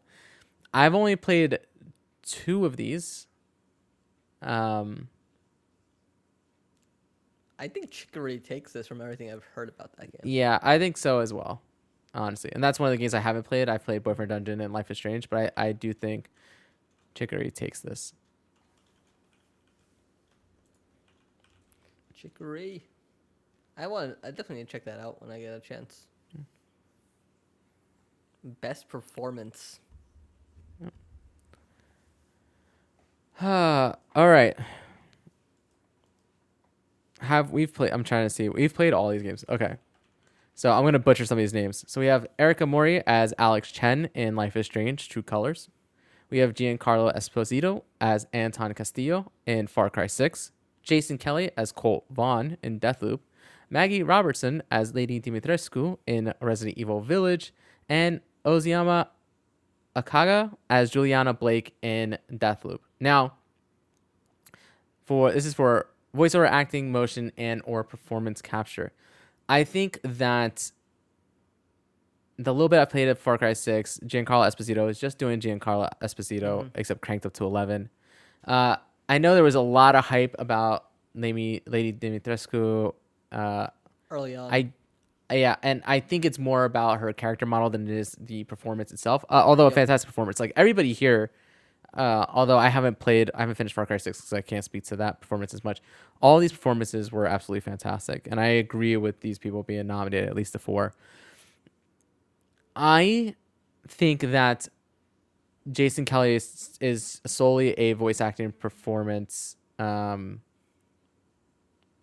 it carries that game. I mean, the game yeah. is great. I I'm I I think Eric Amori as Alex Chen wins this. Really? Okay. I do. I, I do. haven't finished either, but I, I felt like Jason Kelly um, definitely was. I I, I think there. I I think well, his might be the coolest. On, yeah. I I'll think his might be the coolest. This. I think the best performance is is as Alex Chen. Okay. I mean, I liked what I played of uh, Life is Strange: True Colors.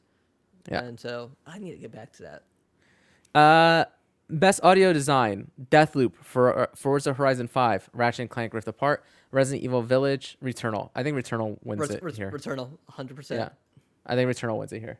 Yeah. Um. Just being able to hear where everything was coming from, yeah. and just like the small pulses were great. great uh, best best score and music: The Artful Escape, Cyberpunk twenty seventy-seven, Deathloop, Marvel's Guardians of the Galaxy, Nier Replicant version one point two two four seven four four eight seven one three nine. I think that it sometimes is really tempting for these to go towards games like Marvel's Guardians of the Galaxy because it is a licensed soundtrack uh, across the entire game for the most part, and it is songs that you know and you love, and it also does some pretty good things when you're in the huddle up and then you get those kind of like rock anthems to pump you up. Mm-hmm. I will say that I can't speak to Cyberpunk twenty seventy-seven, I can't speak to Nier Replicant. I uh, Artful Escape was was fine. I think Deathloop has the best soundtrack of any game I've played this year. I left that game and actually started looking up for the soundtrack on Spotify so that I could listen to it, especially the end songs and the beginning songs on kind of repeat. And so it, my vote is for Deathloop. I agree with you on Deathloop. I can't recall anything from Cyberpunk twenty seventy-seven that stood out to me. Um, yep. And I agree with you on Guardians that hmm. it, it it's licensed. Yes, they did come up with the Star-Lord band that was mm-hmm. original music, but yeah, um, I just think Deathloop felt more original there. All right. Oh boy, this next category is tough. So this is best art direction. We have The Artful Escape, Deathloop, Can a Bridge of Spirits, Psychonauts two, Ratchet and Clank, Rift Apart. Now Psychonauts I'm gonna. two? I so okay. So let's take out Artful Escape, which I thought you know was artistic and, and, and creative, but I think a nomination is the best it deserves. Now, my problem with this category is that it's for outstanding creative and or technical achievement. So I think that's why you see things like Kenna, you know, Kenna and Ratchet and Clank in this. Because of, do you think they count the instant? I loading? think they do. I think they do for Ratchet and Clank. Absolutely. For me, see, this is tough because obviously Kenna is, is gorgeous. Kenna might be the best looking game out of all yeah. these. But as far as best art direction is concerned, I think that uh, I think Psychonauts two is the most creative. Mm-hmm. I think Deathloop is the coolest, especially with like the text and stuff like that. Mm-hmm. Um, I just think Psychonauts two, everything I've seen of that game, the worlds they've crafted, the characters that they create, are so unique and disturbing yeah. in a way that like, and it and it looks fantastic on top of that. Uh, all right, so let's go Psychonauts two. I, I actually think Deathloop is probably going to win this, but uh, I am fine with either Psychonauts two or Deathloop winning it. I wouldn't be surprised if Kenna won it. I think the other two should not win it. I, I oh. like I agree with you. Deathloop has a cool text and stuff, but like, I don't know if art direction speaks out to me because I feel like I've seen similar looking yeah right and like a Bioshock. I, I understand that yeah. yeah I understand that argument. All right, best narrative: Deathloop, It Takes Two, Life is Strange: True Colors, Marvel's Guardian, Guardians of the Galaxy, Psychonauts two. So I think, Guardians, on, I think Guardians I think Guardians I think Guardians should win this. I think okay. Guardians should win this. That's what uh, I was leaning towards. Um, I think I think I loved Psychonauts two, Life is Strange, Deathloop. I love. I, I don't think It Takes Two's narrative or, or character development. Like I don't, I, I don't yeah. think it's. I think that's the weakest of this, um, and I think that. Yeah, I think I think it's Marvel's Guardians of the Galaxy. I think that's you, where... You said you got emotional and I think Life yes, is Strange, Marvel's yes. Guardians of the Galaxy, and Psychonauts two. Yes. I think it's Guardians. But I think it's Guardians. Okay. And it might be a recency bias, although I did play all three of these fairly recently now that I think yeah. about it. Uh, I think I think it I think it wins it. I think it should win it, honestly. Yeah. I think I that's the, like the, that's the what right, everybody talks about uh, when yeah. they talk about this game. Yeah, and I, I think, the, like, we mentioned this before, like, the writing in Guardians, the team com- camaraderie and everything, mm-hmm. uh, it, it, it just it's what saves that game. Uh, otherwise, right. it'll just be mediocre combat. Here we go. This is a good one. We're going to disagree on this next one. Best game direction. Deathloop, It Takes Two, Returnal, Psychonauts two, Ratchet and Clank, Rift Apart. It Takes Two. I think Deathloop. I think Deathloop wins it. And I think Ooh, actually, no. it. Uh, I, I can... What's your argument for that? I just think when we're talking about like the actual vision and direction and design, mm-hmm. like Deathloop has an aesthetic and they weave it through everything in that game. Mm-hmm. And I also think that we're talking about game direction and just the actual... how that game works, you know, how you progress and how you build on your knowledge throughout that game, how it's not a roguelite, but it takes elements of that while making that kind of genre feel very accessible at the same time. Uh, and it also kind of just makes you feel smart. Yeah. I think Deathloop wins this category. I think that, it should win it too. Um, I'll, I'll, I'll give you that. Um, I just, I think honorable mention goes to It Takes Two for me, just because yeah. that game is just variety from beginning to end. It doesn't feel like I'm ever repeating myself doing anything. My, yeah, and I think my problem with It Takes Two is I think that first half is not as strong as that second half, and that first okay. long, like each level kind of outstays its welcome. It does. A little yeah, bit. I, I agree with you on that. So Deathloop for game direction. This could be a, uh, if we're right, this is gonna be a very good year for Microsoft. Yeah, I mean, I don't know if we're gonna, if we're gonna yeah. be right. Uh, that's the thing is like, uh, Game Awards. Very rarely do we see one game sweep a bunch of categories. You know, yeah. uh, it seems like for whatever reason they try to, even though it is press voted on and stuff like that, the love does kind of get spread around. So that's always the thing to keep in mind. Um, game of the year: Deathloop, It Takes Two, Metroid Dread, Psychonauts two, Ratchet and Clank Rift Apart, Resident Evil Village. Okay, I don't think I, Dread, Ratchet, or Clank take it. I agree with you. This is... um. Hmm. The funny thing is I think all of these games end up in my top ten by the end of the year. Yeah. Um... I, listen, Psychonauts two and Deathloop are... That's what I'm thinking. top three Game of the Year contender, or, or and possibly Game of the Year for me. Uh, it's tough because, like I said, it's it's those two, it's Death's Door, and then probably Halo Infinite are, are the ones I'm I keep going back and forth. So what... I are, are we are we I feel like we've been dismissing Resident Evil Village. I remember being singing his no, praises. So Resident Evil Village is, is in my top ten for sure. Yeah. I, I think that Resident Evil Village is the was the best paced game I played all year. Mm-hmm. Um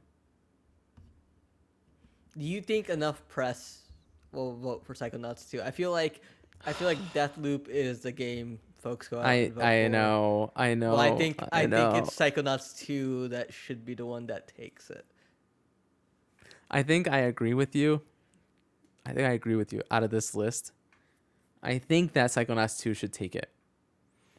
You know what? I Let, let's th- let's go with our heart. Like this is the work print Gmail that's set up on us. Yeah, so let's, right. Let, let's vote with our heart and hope it's all right. the game. That's fine. Let's do that. You know what? Because you know what the one complaint against Psychonauts two would be, is that it's more Psychonauts. It's more better Psychonauts and better in every single way. But it is more Psychonauts, whereas I mean, Deathloop is... Psychonauts, you know, I mean, Deathloop is a culmination of everything yeah, it's yeah. going to work towards, yeah. you know? It is but an evolution is, of yeah. uh, Dishonored, but... Yeah. I mean, I, I want Psychonauts two to win this category so bad. Yeah. Oh, um, some fun stuff that's also being announced at the Game Awards yet, uh, tomorrow uh, for those that will be tuning in. The Halo trailer. And the Sonic two trailer. Yeah, the Sonic two trailer. Yeah, yeah. I saw that. Uh, Exciting. Uh, what time does this start so we can uh, properly get this? Uh, um, that's a good question. Yeah, so that does it for our, all the nominees outside the esports category. Um, it starts at eight p.m. Eastern. eight p.m. Eastern. So I yeah. think we'll jump so, on. Probably like seven thirty-ish. Yeah, seven forty-five. Yeah. Yeah. Oh, what's um, this? So yeah, special category as, player's voice. Yeah, I mean, you can you can check that out. I don't. I think they've been like, yeah. See, there's so many. Oh, is that what they got it down to? yeah. Okay. I think I think Halo Infinite wins it. Yeah, actually, it's, it's already up thirty-five percent over everything else. Yeah, which is surprising, um, but quite nice. Yeah, I think I think Halo Infinite will, will win it, yeah. and Halo Infinite deserves to win it.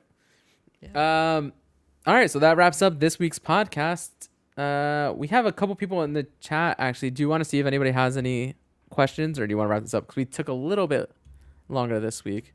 Yeah, um, if anyone's got questions, throw them out. But otherwise, why don't we start with yeah, we'll wrap-ups? Yeah, so as Bilal stated, we will be live reacting and co-streaming the Video Game Awards tomorrow at eight p.m. Eastern. Uh, we will hop on the Workprint, twitch.tv slash the Workprint channel, probably around seven thirty, seven forty-five. Um, we are official co-streaming partners, right? What's what's the official title? Uh, official co-streamers, I think. Okay, I, yeah. I sent you a fancy uh, yeah overlay and stuff like that. Yeah. Uh, Do I? I yeah, co-streamers. That's what they're calling us. All right. Well, we'll be on for that. Uh, in the meantime, you could follow me at sunnyvice twenty, S U N N Y V I C E two zero, uh, across pretty much every social media, uh, even on Xbox. And Bilal, where can people follow you? Uh, you guys can follow me at Bilal underscore Mian, B I L A L underscore M I A N over on Twitter. Uh, and keep an eye to the Workprint uh, Twitch account. Um, usually be found around there. Uh, our website's the workprint dot com. Uh, Christian Angelis over at the site just did a podcast on Hawkeye, uh, the Disney Plus series. So uh, if you're already subscribed to the podcast feed, you can find uh, the episode there already, uh, where it recap where he recaps the first three episodes uh, of Hawkeye. Uh, I think it's a short thirty-four minute podcast. And then we know we got reviews of Yellow Jackets as well going up on the site currently.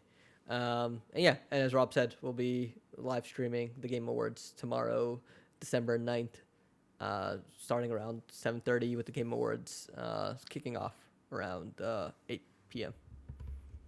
And I think it's probably going to be a long night. Three hours, you guessing? Yeah. I mean, there's a, a very real possibility that I tap out at some point and come back or something, you know? Yeah, we'll be in uh, and out. Yep. But, uh, I mean, definitely you. You'll be in and out for sure. I don't know. I mean, my, my kid's sleeping, so my wife, my wife already knows, so I'm good. Oh, uh, okay. All right, cool. Yeah. All right. Yeah. All right, so I think that wraps up the podcast. Yeah. Thank you guys so much for listening. We got some new followers and a couple new subscribers this week. Always great to see. I keep telling people best way to support us is tell other people about us. You know, the more people we have in here in the chat, the better the pre-show is. And then at the end of the podcast, the better the end of the podcast is. Um, make sure to keep your notifications on. And Bilal, thank you as well for being here every week. I know you don't have the most time in the world to, you know, play games, but I'm I glad that you're dead. I'm glad that you dedicate time to the podcast every week. Yeah. Yeah, and uh, I'm loving you and your sign back there. And thanks for yeah. hosting week after week. Yeah, no, my pleasure. I think I'm actually going to, people who are just listening to this and not watching it, I think I'm going to lower the sign even more uh, so that I can bring the camera down a little bit more so you can see more of me, because I feel like I'm a little low in frame right now. Yeah. But hey, we're working. Hey, we're upgrading. You know, I got a new, I got a new chair. Anyway, until next time, bye-bye.